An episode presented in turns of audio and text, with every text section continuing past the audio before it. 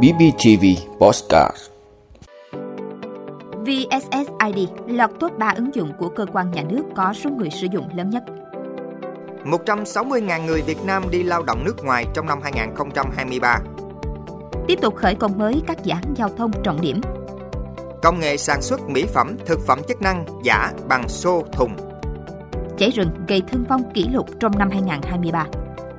Đó là những thông tin sẽ có trong 5 phút sáng nay, ngày 30 tháng 12 của Bosscat BBTV. Mời quý vị cùng theo dõi. VSSID lọt top 3 ứng dụng của cơ quan nhà nước có số người sử dụng lớn nhất. Thưa quý vị, Bảo hiểm xã hội Việt Nam vừa cho biết khoảng 35 triệu người đăng ký sử dụng ứng dụng bảo hiểm xã hội số VSSID để thụ hưởng chính sách bảo hiểm xã hội, bảo hiểm y tế, bảo hiểm thất nghiệp. Như vậy, VSSID là một trong ba ứng dụng của cơ quan nhà nước có lượng người dùng lớn bên cạnh VNeID của Bộ Công an và Thanh niên Việt Nam của Trung ương Đoàn. Thông qua VSSID, người dùng có thể theo dõi quá trình đóng bảo hiểm xã hội, lịch sử nhận chế độ, chính sách hoặc kiểm tra doanh nghiệp có đóng đủ bảo hiểm xã hội hàng tháng, tránh việc chậm, trốn đóng.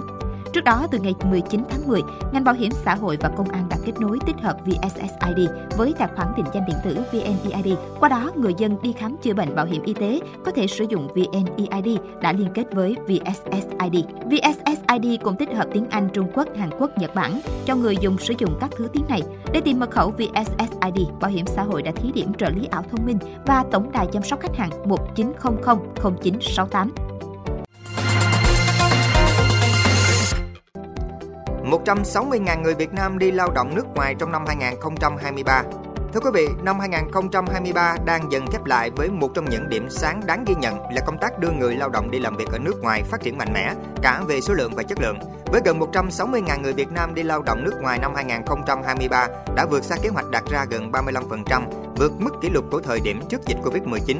Tổng cộng, Việt Nam đang có khoảng 650.000 lao động đang làm việc tại 40 quốc gia và vùng lãnh thổ trên thế giới, tập trung ở một số thị trường lớn như Nhật Bản, Đài Loan, Trung Quốc và Hàn Quốc. Tiếp đến là các thị trường châu Âu, Trung Đông và Malaysia. Người lao động đi làm việc ở nước ngoài có thu nhập cao hơn so với công việc trong nước, đóng góp đáng kể vào nguồn ngoại tệ của đất nước, tăng tích lũy và cải thiện đời sống người lao động và gia đình. Tiếp tục khởi công mới các dự án giao thông trọng điểm. Thưa quý vị, trong năm 2024, cả nước sẽ có thêm nhiều dự án giao thông trọng điểm được khởi công và hoàn thành, quyết tâm nâng tổng số đường bộ cao tốc đưa vào khai thác lên hơn 2.000 km. Đây là chỉ đạo của Thủ tướng Phạm Minh Chính tại hội nghị tổng kết năm 2023, triển khai nhiệm vụ năm 2024 của ngành giao thông vận tải. Thủ tướng yêu cầu trong năm 2024, ngành giao thông khởi công hoàn thành các dự án giao thông theo đúng kế hoạch, trong đó hoàn thành đưa vào khai thác hai dự án thành phần đoạn Diễn Châu Bãi Vọt, Cam Lâm, Vĩnh Hảo thuộc dự án đường bộ cao tốc Bắc Nam phía Đông giai đoạn 2017-2020, khởi công các dự án đường bộ cao tốc đầu tư theo hình thức đối tác công tư PPP tại ba vùng kinh tế xã hội gồm Đồng Đăng, Trà Lĩnh, Gia Nghĩa, Trân Thành, Nam Định, Thái Bình. Thủ tướng nhấn mạnh ngành giao thông cần tiếp tục phát huy tinh thần làm việc hăng say, xuyên lễ, xuyên Tết, vượt nắng thắng mưa, ăn tranh thủ, ngủ khẩn trương, chỉ tiến không lùi, 3 ca, 4 kiếp. Công nghệ sản xuất mỹ phẩm, thực phẩm chức năng giả bằng xô thùng. Thưa quý vị, mỹ phẩm và thực phẩm chức năng đều có thể tác động tới sức khỏe của người sử dụng.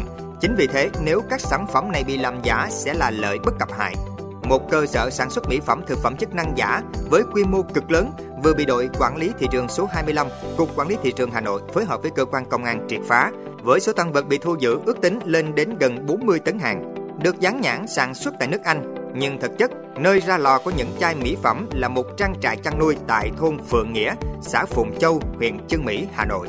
Với dây chuyền dán nhãn đã được tự động, nếu không bị cơ quan chức năng triệt phá, thì mỗi ngày cả ngàn chai mỹ phẩm giả có thể bị tuồn ra thị trường. Đại diện đơn vị phân phối mỹ phẩm chính hãng cũng xác nhận số sản phẩm trên chắc chắn là giả bởi đây là mặt hàng vốn được nhập khẩu độc quyền.